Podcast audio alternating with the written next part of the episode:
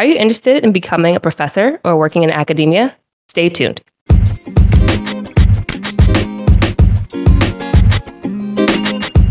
Hi, I'm Kiki. And I'm Kemi. And you're listening to Your Advisors Will See You Now, a podcast that will help you to figure out all of your options for life after high school. Hey everyone, and welcome back to another episode of Your Advisors We'll See You Now. And we are in our career chats where we uh, interview someone in a different kind of career field. And today we're interviewing our dear friend Chelsea, who we've known for ooh over a decade. I don't want to. I don't want to date ourselves. I don't want to date ourselves. But we have Chelsea on today, and she's going to uh, discuss with us how she got in, how she became a professor, um, how she got into this, how her her interest stirred up into this position, all the good, the pros, the cons, and what a day in the life looks like. So, Chelsea, welcome to our podcast. If you could, thank you for having just, me. Yeah, well, thank you for coming. If you could please just introduce yourself and just tell us a little bit about you and your background. Yeah, for sure. So my name is Chelsea Yarborough, or officially the Reverend Dr. Chelsea Brooke Yarborough. So lots of degrees in there. Um, uh, and my title right now is the Assistant Professor of African American Preaching, Sacred Rhetoric, and Black Practical Theology at Phillips Theological Seminary. So I spend most of my time um, teaching and writing and researching, which is a lot of fun for me. I'll talk a bit about my educational background and kind of mm-hmm. how I got here, and then we can go from there. So, I got my bachelor's degree from Elon University, which is where I met these two brilliant humans. And I got my degree in political science and leadership studies, which is always a surprise for people because it's a bit far from what I'm doing now. But I think what it taught me was how to think well and how to really just be curious about what was going on in the world.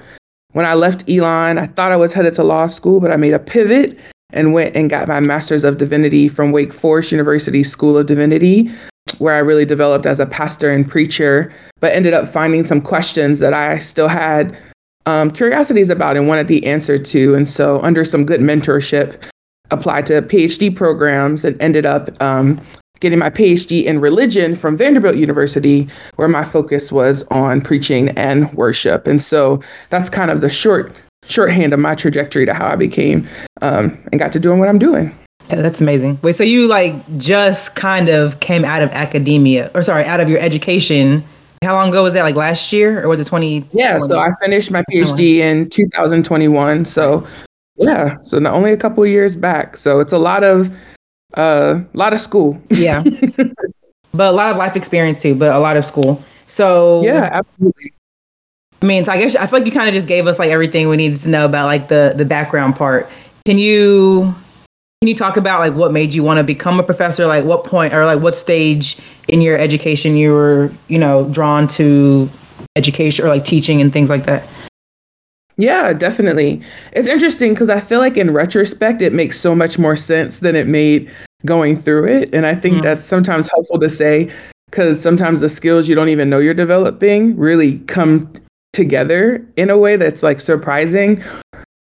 I didn't know that I wanted to be a professor really until I was getting my PhD and I was I found that the classroom was the space where so many of my other skill sets, my real love for com- community life, my I love to see people learn and develop, but also really love to teach public speaking where they kind of all collided in this one space. And so I think what helped me along the way was giving myself chances to have different types of leadership experiences. Um, in undergrad, I had a lot of different leadership experiences, both in faith environments and non faith environments. During my Master's of Divinity program, I helped to plan a lot of worship and I was preaching a lot. And so I just, I get, I was able to engage in a lot of communities that helped to shape my trajectory towards being a professor. And so I think that the time when I realized like, oh, the thing that I want to do is teach. Like what I what I want to do is to basically be a lifelong student. And how do you do that? You go into academia mm-hmm. so that you can study all the time, learn what you want to learn, and then teach others um, so that they can go off and do what it is that they want to do. And so it was somewhere at the end of my master's program that I realized that's exactly what I wanted to do. But as I look back, I was kind of being led along the way towards mm-hmm. this teaching space. I have a follow up question, or I'll ask the next question too. So, what are some characteristics? Like you named a lot of things, like you named leadership and communication skills. But if there's someone listening who is, you know, maybe has a desire, they want to be a professor one day, what are some mm-hmm. characteristics of things that colleges look for when you're applying to be a professor? I know you did like a lot of, you know, writing as well too, so I'm sure that's going to be part of your answer, but other things that you need to have when you're applying to these jobs. Yeah, I mean, I'll start where you ended is writing skills are really important. And I, there's a part of me that when I got to my PhD that was like, man, I really wish I had taken advantage of those writing centers in undergrad, yeah. all these other spaces that I had been in because what I realized is that uh, my I'm very good at creating ideas, mm-hmm. but the like grammar and the like construction and that was a learned skill for me. And so it's interesting because sometimes when people talk about, oh, like, you know, you're a professor, you write, you must be such a good writer, is that we forget that writing is a skill, mm-hmm. which means it's something that we can learn. And so I do think that I really am curious. I genuinely love questions. I genuinely am like, love rabbit holes, but the actual skill of writing was a learned one for me. And when I read some of my earlier papers, I'm like, whoa, we were, it wasn't giving subject verb agreement, but it's something that has developed over time. And so I, I name that as if someone doesn't feel like they're a strong writer, don't let that deter you because it's a skill that you can learn. I will say that being a professor, there's an interesting balance between alone time and being in front of a public. And so having some level of people skills is important because you're going to be in the classroom.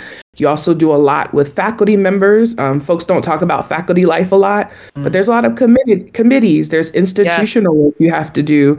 Ooh, we love a committee, my God. Um, and also just there, a part of being faculty is sometimes you're around a bunch of people with a lot of egos. And so mm. having to navigate that and yeah. know what it means to be a good colleague. Um, you don't when people think about being a you know a scholar folks see people in the library and by themselves but you mm can't just be by yourself if you plan on having a job in, an institution. And so True. it's a balance between solitude and the public. And so i think that um, folks who know how to kind of be at their own pace and who can learn the skill of um, pacing themselves through projects while also collaborating. It's that both and. Another skill that I think is really important in being a professor is public speaking. People don't think about teaching as a place of public speaking, and public speaking is one of the top fears for people. Um, but it is a place of public speaking. So, developing how you speak in public and how you teach others. One of my colleagues told us a story about how she used to always like make her cousins sit and learn from her. And now she's like, yeah, of course I did. Like, this is what I was going to do. And I was like, not you creating classrooms. I was not like that. I was not living my life. And so, like, I didn't have the, I don't have the perfect story of showing up, but I have always been talking. And so that is a really helpful skill. And then the last one that I'll just name um, is research. Research is a skill. It's one that we really develop across time, even if it's not called that. All research is is investigating a question. And so the skill of knowing how to find things, where to go in the library, how to use journal articles. Those are all really important um, skills for being a professor because you have to balance your writing, your research, and your teaching. Um, and sometimes you have to be able to research a little quickly. And so knowing how to like get into the live, how to get into the stacks. I spent a lot of time in the library. Um, is a really important kind of practice. And so, however early you can get into those stacks and start to play around and get to know some librarians. They'll be your hashtag what best friend. get to know some librarians. It really can support you in your work towards being um, a professor, which is also being a scholar. Yeah, I'm very happy that you touched on research because I was going to bring that into. I think a lot of people, when they think of a quote unquote professor, they just see the person that's in front of the classroom teaching, and they don't understand that they have a, there's a whole level of research that's behind it. Um, because like going off of even Kiki's question of what are some things that universities look for when they're hiring a person, I was on some of these um, search committees for mm-hmm. for hiring faculty, and I had so much insight as to wow. I was like, so you guys have to make all these. You have to write proposals to get a grant to be able to do research. So there's a lot of that writing, and there's a lot of research. And some institutions, no matter where you work at, they want you to have a certain amount of published articles and published works. And oh, I don't think a And I don't think a lot of people understand that that's also going on in the background for professors versus just them creating a curriculum and trying to teach you in front of the classroom. And they think some students think that that's it. That's that's the mm-hmm. world. That's how you are. You're paid oh. to teach them. But they don't see that other aspect of there's a lot of research that goes into this. And if you're a person that doesn't really like reading or enjoying trying to problem solve, or like you said, trying to um, ask a question and dig deep into it, I think you need to know that now before you go into it. Yeah. And like even looking at some of the resumes when it came to professors is so funny because I would look at them like, wow, look at this this published work. This looks great. This looks great. And then talking to some other colleagues, like, oh, they got this published at this place that was like a A tier or a B tier. I was like, oh, there's ranks. We're snooty on that. Mm-hmm. like, I didn't know, I had no idea that that was the kind of caliber of research. And I'm like, oh, don't shouldn't we just be thankful that they're putting in the time? Because not everybody likes doing that. Everybody likes yeah. Google, and that's it. Mm-hmm. But, mm-hmm. but, um, but yeah, can you speak to kind of? I know you said about writing and research, but um, can you kind of list out the percentage of most you you creating curriculum and teaching and percentage of research? Yeah, no, that's a great question. So I as now that I'm on the other side of the of being a professor. So I guess I've been teaching more formally for about six years now. Is now I'm on this. I, I feel bad for every email I sent asking for my grade, thinking like, right? Aren't you just waiting for? Aren't you just waiting for me to email you so you can attend to me? attend yep. to me. And it's like I I was the biggest ignorer of office hours. I was like, I feel like that's a suggestion for everybody else. mm-hmm. This is when it's best for me to meet. And now that I am a professor, I'm like, no, you might want to hit these office hours out because this is what I this is what I have carved out mm-hmm. yes. for classroom stuff. And so the percentage, um, you know, I'm gonna say this. One thing about being a professor is that so much of your life is self-paced. And there's a gift to that because you can kind of, you know, craft your time. And there's also a challenge to that because you're really having to carve out your time. And so I say that because the percentage of what fits where really changes season to season for me. So like for me, summertime is high, it's almost it's almost solely um, writing and research. Mm-hmm. And then somewhere in mid July, I'll start to pivot towards the classroom. What am I doing in the fall? Things of that sort. But when you get into the fall and the active semesters, about 60% of the time is going to be teaching and curriculum and syllabi construction and feedback and engaging with students. And so that short, it squishes the amount of time that I have for writing and research. Um, and just hmm. like a part of research is being able to like go into rabbit holes and just like wonder about but you can't just be out here pencil rolling through the the library when you know you have grades to do and things of that sort so learning how to balance that time is a continued work in progress for me and i know a lot of my colleagues as well um, so i don't think it's a perfect percentage but what i will say is that finding time for research and writing which are two different parts of the practice they're all under mm-hmm. scholarship but also finding time to look for journals to publish in. And to because every journal you apply to doesn't accept your article. And so um, to your point Kemi about the different tiers being like okay well what does my school think is important?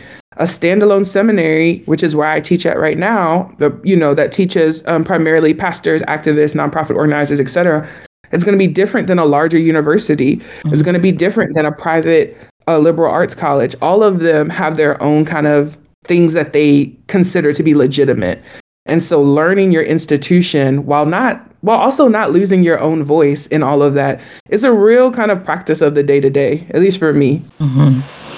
My, I, I was just thinking. Sorry, I don't know. Said my. I was thinking, but when you were talking about things that you're, when you're actually in the semester, like the curriculum building, literally just teaching a class. So you didn't go to school for education so you didn't like really learn those things, but like especially in undergrad. But can you talk about how you did learn those things, like how you did learn to like build curriculum? And I'm sure you had people around you, but mm-hmm. just you know, get into those specifics of because you went through your undergrad, your master's, and PhD that weren't related to education, like how you went about mm-hmm. learning those skills. Yeah, no, that's a great question. One thing that I would honestly tell anyone, I tell a lot of my mentees this anyone who is trying to head into academia to be a professor is to find the center for teaching at your school. Mm-hmm. because most of the schools will have them or if they don't whatever organization or grant space that you are connected to or your mentors are connected to ask around will have some type of teacher training. What happens is is that you are trained to be a scholar and then asked to be a teacher. Mm-hmm. and it, those are not the same skill set. And so i was very blessed very very blessed in that vanderbilt has a really excellent center for teaching and so i did a couple certifications around teaching in the humanities teaching for college how to build syllabi. And I also worked for them for three years. And so I spent all of my time reviewing people's lesson plans and across different disciplines, which really has served me well in the classroom. And I realized that's a unique gift. Mm-hmm. And so I tell people seek out teaching training because building a syllabus is hard. Figuring out what people are about to do for 15 weeks. I'll get to week three and be like, whoo, y'all want more content? Yikes. We're done. Figuring out figuring yeah. out what and then yeah you also and sometimes you have to add in like so whatever the institution you work for so let's say the last one i worked for was like uh, a, a lot to do with sustainability and change and ethics so then you also have to tie in sometimes they ask you to tie in specific things mm-hmm. into whatever you're teaching so for example you might get handed probably not in your case but okay we're also about sustainability how are you going to put that into your worship class it's like yeah It's like, tell me more about what you would like for me. Or yeah, if the university is on some cap campaign or has whatever, they're like, so mm. if you could just mm. slide this in there. Now the the interesting thing is for most professors, you have pretty pretty high autonomy over your classrooms, which is nice. You kind of you know, show up and do what you want to do. And mm-hmm. as long as your reviews aren't some trash, you'll be okay. But you have to think about the stakeholders too. And you're absolutely right. Like all of those things come into play. And you're not a solo project. So what you teach is also connected to what everyone else on faculty is teaching. So you might show up in one role, but what we really need is someone to teach the 101 class. And you're like, but I'm a chemist. They're like, yeah, cool. Could you teach that freshman 101 or no? and so, yeah, there's some there's some negotiations uh, around your content sometimes. And then a funny side tangent because you were talking about going to your teaching center uh, to try to understand like curriculum. I remember I took an undergrad, it was a dance pedagogy. And it was just basically a class that teaches you how to teach dance. And I'm like, mm-hmm. Really think about a class that teaches you how to teach, but that you need it if you're right. going to teach it teach something. But yes. you don't really think about that. No, I'm forever grateful for that class I took on syllabus building because I'm telling you, my syllabi would be some slaw. really, they would. They really would. Mine are still pretty bare bones, but yeah, it's just it is a it's a lot to think about. Like no one thinks about the fact that your professors are breaking down large books into smaller readings for you and mm-hmm. finding articles. Like the syllabus itself is a research project, mm-hmm. and then you watch it live out throughout the semester, and then you grade. It's it, it really is a lot of um, reflective and time consuming work, to be honest. So I guess my next question would be so what would be kind of your some advice you would give someone who they want to be a professor? I mean, I imagine that it works in a way kind of how your experience was where you were in your master's program and you developed an interest and that's what kind of pivoted you into I want to be a professor in this this um, this field. What would you recommend people do if they're kind of in that in between space of I don't know if I want to become a professor or where should I know that I know I want to focus on the specific study? Like what kind of advice would you give someone? Yeah, no, definitely. Um I there are two ways I want to answer it. The first is I really don't think we talk about mentorship enough. And especially even as people are in middle school or high school, if there's someone like a teacher or someone that, you know, you feel connected to or you feel a coach um, really talking with them about your interests because a part of how I got to where I was was there were some mentors who heard my questions and mm-hmm. were like, "Girl, you want to answer them?" And I'm like, "Yeah, cool." Like, "There's a way to do that for a living." I'm like, "Oh, ew." And so I want to just I don't ever want to shortcome the like the gift of the community and the village that helps you get to where you are. Um, and I think that that is one way. But as far as like the discernment and clarifying was like, should I do this? Um, I have seen people get into PhD programs who just wanted a PhD, mm-hmm. but didn't have a clear question um, or or even interest. It doesn't have to be a super, but interest in something, and it looks so miserable for them because the work is too hard not to actually care about it. And so, I one of my things is, what are you actually passionate about? What what actually gets you up? As much as like I will complain about the some of the uh, nuances and um, quirks of academia and being a scholar, I love studying what I study. I love reading about Black women and activists, and th- and I could do it all day in real life and talking about it. And I think that that keeps me going through some of the stuff that's kind of whack and not fun. And so a PhD, yes, there's certainly intellect involved, but a lot of a PhD is about endurance. Mm. it's really about like can I keep going through these different things? And if you hate what you're doing or you're not really that interested, the fire that's pushing someone who's at least passionate about the topic is not going to serve you. And so, my biggest invitation to people is being honest about what you care about and being honest about is this a passion of mine? And if the answer is yes, then go for it. Mm-hmm. Mm-hmm. And I have a follow up question to that too. So, for anyone thinking to become a professor, do you have to get a PhD? Can you just stop at a master's program? And can you also shed a little bit of light of light into what a PhD program looks like? Because I don't think, um, well, we're going to pretend like our, our, our target audience doesn't understand, but what an actual PhD program encompasses. Because some people just yeah. think it's like a master's program or undergraduate program where you're sitting and you're kind of getting taught at, but there's a whole nother piece. Yeah, I sure so did. Joke was on you. LOL yeah. So, so there are the professors at different level. I know that there are some spaces where you can adjunct professor which means you might teach a course but you're not necessarily a full-time employee of the university or college or community college. There's so many different spaces you can teach in. Um, and i know that sometimes you can have a master's level but for the most part especially now that um, honestly there are just so there are a lot more people that are getting phds in different areas that people are re- requiring a phd to be a professor. And so i think that if you want to teach at the university level specifically um, the phd is probably the most secure route towards that. And then can you remind me of your second question? I know i laughed and then i forgot what it was. No it was can you tell us about the uh, PhD program. How what is that mm. program like? Like so, um, just give us your experience as to how many years is it? What's the rigor of it? What can people expect if they were to join a, a PhD program? Yeah, so that's helpful. So depending on the field, a couple of things. Depending on the field you're in, my field, religion, um, you do have to have a master's before you get a PhD. In a lot of the sciences, you don't have to have a master's. So a lot of people can go straight from undergrad into a PhD program. Um, history is not like that as well. So just doing some research on this on the area you want to be in will give you some help about whether or not there's a middle ground between undergrad and PhD work. Um, there was for me the three year program, and so PhD programs tend to range from at the lowest around four years. Um, I don't want to talk about the highest because it'd be high.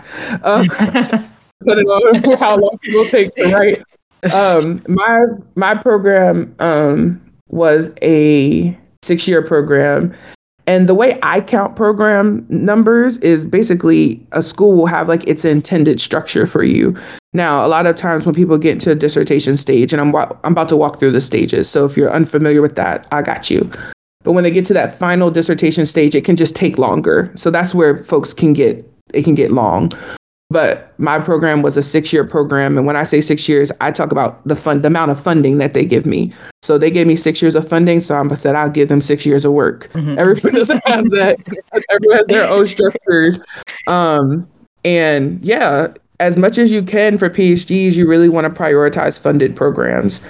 Um, it's a long process. You're doing original work for the university, and so they should be they should be paying you mm-hmm. to be there. And I know every program is not funded, but a lot are. And so if we can prioritize that, I think it just creates a different peace of mind through the program. So the structure of the PhD program for most kind of rhythms, it will change. Again, I'm in the humanities, so it will change a bit for the sciences, but the general stages are you have coursework, which is the first stage, and coursework probably is going to feel most similarly to a master's program if folks have done a master's it's like a master program like on protein. It's just like a, lot, a little extra, a lot of extra work and um, extra reading. So where you might have been reading a book a week, you might be being asked to read three a week. Where you might have been reading, you know, a few articles, you might be being asked to read an article, a book, and then write something. And so it's intense. Wasn't my favorite stage personally, but but you know, everyone has their favorite stage of the PhD program. Mine was when I graduated. Um, and then the next stage is your exams. There are two types of exams. There are comprehensive exams or there are qualifying exams.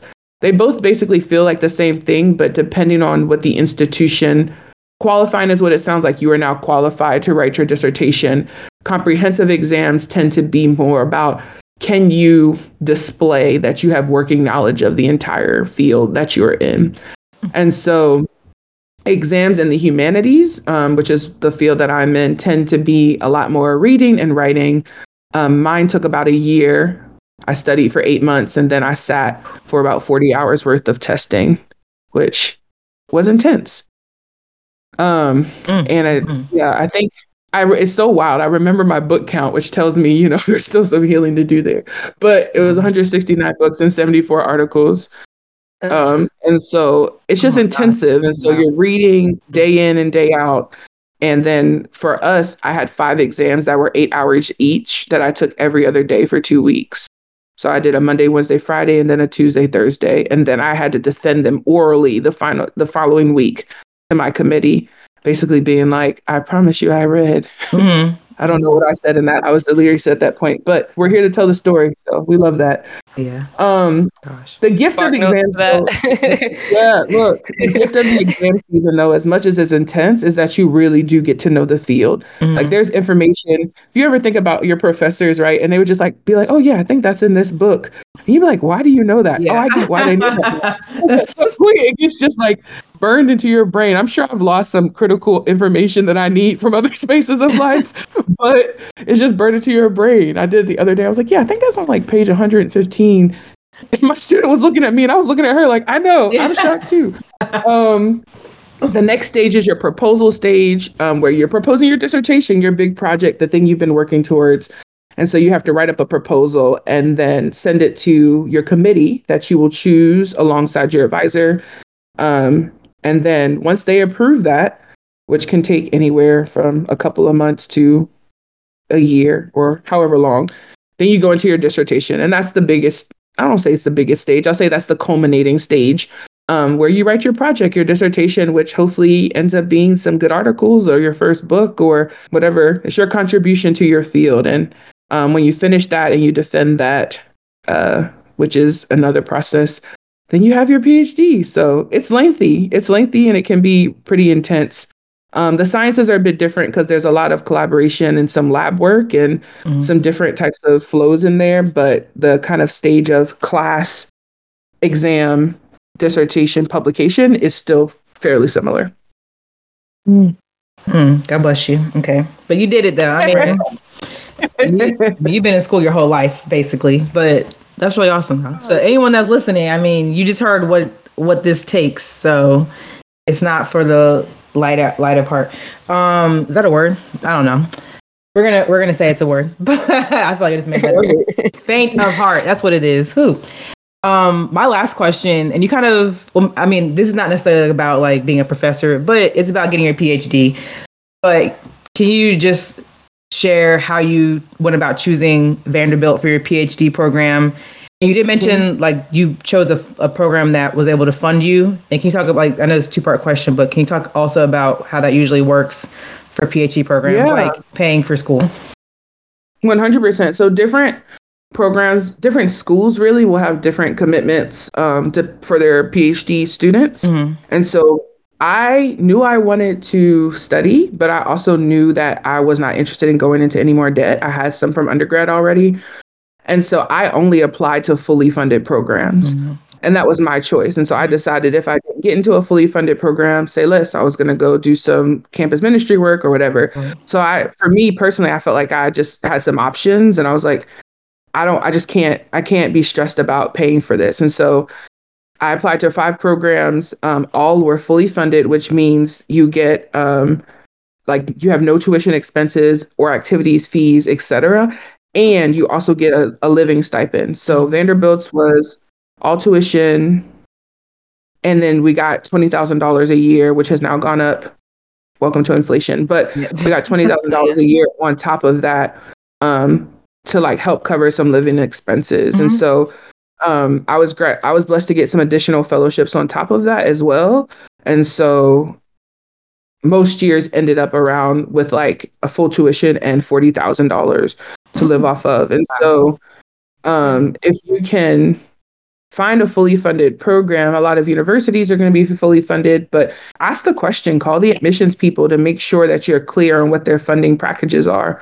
Other programs will have scholarships and merit based fully funded. And so you might everyone might not be fully funded, but that doesn't mean you can't be. And mm-hmm. so they might have some scholarship programs and things of that sort. Um, and then there are also schools who work with grants, who work with grant agencies who can support different funds. And so my biggest around funding is ask all the questions. Mm-hmm. Mm-hmm. Um, getting into a PhD program almost always requires an interview, so you'll have time to you know ask those questions and get the answers that you need. But really asking questions about funding is really important. And I chose Vanderbilt for a couple of reasons. Um, I was blessed to get into all of my programs, and since they were all fully funded, I had some other questions I needed to ask.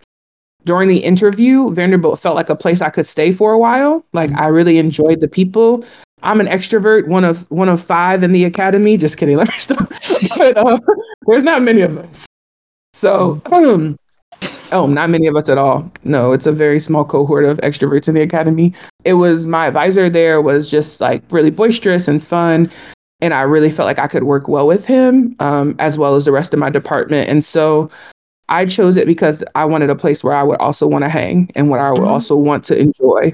Um, Vanderbilt also has a lot, a lot, a lot of resources. And so it just felt like a good place. And Nashville felt like a cool place to live. And so I think one of the things that people don't always do when choosing a program is they'll choose either just the funding or they'll choose the advisor because you work so closely with mm-hmm. your advisor for so long, which is different than in any other um, kind of stage. Like your advisor really is like your forever homie, mm-hmm. ideally. Mm-hmm. Um, and so choosing a good advisor is really helpful. But I knew I needed a social life. And so seeing, you know, is this a place I want to live for six years or is it a place I want to be for however long is a good question to ask yourself. To a question and an encouragement. Would you, I know anybody could do it if they wanted to, but would you encourage someone to just straight up you know, I don't want to say this, but it's funny. It's like you've literally been in school from kindergarten. Would yep. you encourage people to just straight up just get it done while you can or take a break in space? And then we'll answer that and then I can go into my next part. Okay. I think that, you know, I've have had a lot of conversations with different colleagues about this because I'm one of the, probably the youngest mm-hmm. in my mm-hmm. cohort because um, I went straight through. And I think that there are costs and benefits to all of it. I mean, I was clear on what I wanted to study. So, whereas some of my other colleagues, for them, it was working in the workforce and then coming back to school that helped them. I also have always had a job. So, people were like, people often say, Josie, you've been in school for forever. And I'm like, yeah, I've also been in the workforce for forever. Mm-hmm. And so, there's not been any year of my life that I haven't worked at least 70, you know, at least three quarter time. And so, um, I think it's helpful for people not to think about school as a pause on your life, but as a part of your life. And so you're developing professional skills, you're developing the networks that I've been able to build throughout these institutions is it still it continues to astound me really what different folks are doing. And so um, I think it's really about what resources do you have, what support do you have, um, and do you actually want to do you want to sit down and hanker down and do this work? Because the PhD program ain't ain't it I wish so, if someone had told me in advance how much it would shift and change me, I don't know that I would have hopped in so fast. But I'm so glad that I did. And so I just I, I hope people will just trust their process. If you need to take a break, take a break. Academia will be here. Trust me, it's not going nowhere. People have tried to shut it down before. It's not going anywhere. But if you feel like you have enough energy and know what you want to study, go for it. Keep going through because now that I'm done at how old am I? I'm 32. now that I'm done and I finished, I defended at 31. People are like, oh, you're so young. You have so much time to be in this thing. I'm like, also, if I want to change careers in 15 years, I can. Right. And I love that for me. Um, and wherever I'm at, they're still gonna call me doctor. Okay, period. so I know that's it's just right. one of those, it's just one of those things where you can you really have to decide on your own trajectory. So I will say I was I was very very tired at the end of my PhD, and that's probably because I kept going, Mhm. and it took me about a year to be untired. and so I wonder if people who took pauses, you know, weren't quite as tired as me. Um, but I still consider myself a student because I do think it's weird that I'll never know life outside of semesters. Mhm. But because people will be like, "Oh yeah, it's it's you know it's just July," I'm like, "No, it's summertime. Right. it's vacation." and so um, I have some gratitude for that, and also know that that's a very particular way of being oriented to life. I think that's a perfect segue into what kind of what encouragement would you give to someone right now who's in their doctorate program? You know it's the level of what they're going through. Can you just give some words of wisdom and encouragement just to help them power through? Absolutely. I this my encouragement is for anyone considering they're already in it is your question is worth answering. And so in the muddiness of all of the to-dos and the muddiness of defenses and all of the extraness, like I hope that people will refine the delight in their question and in their research and in um, the community that they feel accountable to. I my work is always dedicated to amplifying Black women's voices that have been historically silenced. Mhm. And so, like when I remind myself of that, I get new energy, new renewed faith, new renewed excitement, and I have a great time studying it. And so, just remembering your why, why you're doing it, and also finding some good friends and good collaborators, both in and beyond the academy, that can remind you of who you are when you forget and can remind you of why you do what you do when it's hard for you to see it. It'll keep you going. And so, yeah, we look forward to seeing what work you put out because that it that's that's what we need is new, fresh ideas to help the world go around. That's Such an educator. What is your why? Oh, oh, it always comes in somewhere from educators. Your why, but it's true. That's what we do. Well, because not knowing your why is costly. So time and financial. Um, but no, that was great. That was great. So if you're listening, you just heard Chelsea's encouragement. Share it with your with your PhD friends and other people too. So before we wrap up, I know you got other like ventures going on. So because Chelsea is absolutely an extrovert, she probably love to connect with anyone that's listening. So can you can you? But no, that's great. I feel like she can give you a lot of wisdom for sure. Can you just share like how people can connect with you if you're fine with that? And also, you have a business now. Can you talk about? Can you share that too, so people can connect if they want to there too? Yeah, absolutely. So you can connect with me on Instagram at at underscore uh, Chelsea Brooke. I thought I was going to change it, but I didn't. So at underscore Chelsea Brooke, C H E L S E A B R O O K E, or on my website, I am chelseabrooke.com. Um, where you can see a bunch of the things that I do. But at my core, I'm a coach. My hope is to help people um, through their different journeys and moments in life. So if you're getting married, I got you. If you need a preacher, I got you. if you need someone to help you coach you through some Enneagram work, which is a personality test, I got you. But really, all of it kind of comes to one head of me journeying with you um, through life so that you can live more well, more whole, and more loved in this difficult world. You're so cute. Okay, so I know that was really good. It was like a um, elevator pitch for real. Oh, no, have you heard of snaps before? That was a good snap. Those are like your like basically elevator pitch. That was good. Mm-hmm. so yeah, that's how you can connect with Chelsea. I'm sure she'd be happy to connect for sure. Would love to. yeah, but no, thank you so much for for being on here. We really enjoyed that just overview because I mean I think I knew like from talking to you and like you know this has been like you said it's a long journey and Kemi and I have been a part of that like in that little sliver of it or that long sliver of it but I feel like I didn't really know like the the meat of it. So Yeah. that was good. That was good for anybody. I don't know if that's my my calling but that's somebody's calling out there. Um so go for it. Go for it. But yeah thank you Chelsea so much for being on here with us. We loved having you. And thank you all for listening. We appreciate it. If you heard this episode and you enjoyed it, or you know someone that's going through a doctoral program or educate, like just their educational journey in general, share it with them. I feel like this is a good insight into what it's like to be a professor, what it's like getting into academia, and anyone can can listen to this. So definitely share it. There's other ways to share the podcast as well. You can find us on Instagram and TikTok at Yawsyn Podcast, which is Y A W S Y N Podcast. Send us an email if you want to. We always we always say send us an email. We don't get a lot of emails, but we love to hear from you. So the email's in the show notes. Holla at us, please. And I think that's it. If you want to bless us financially, our Venmo's in the show notes as well. But we're always happy when people share and listen. So thank you all so much. And we'll see you next time. See you.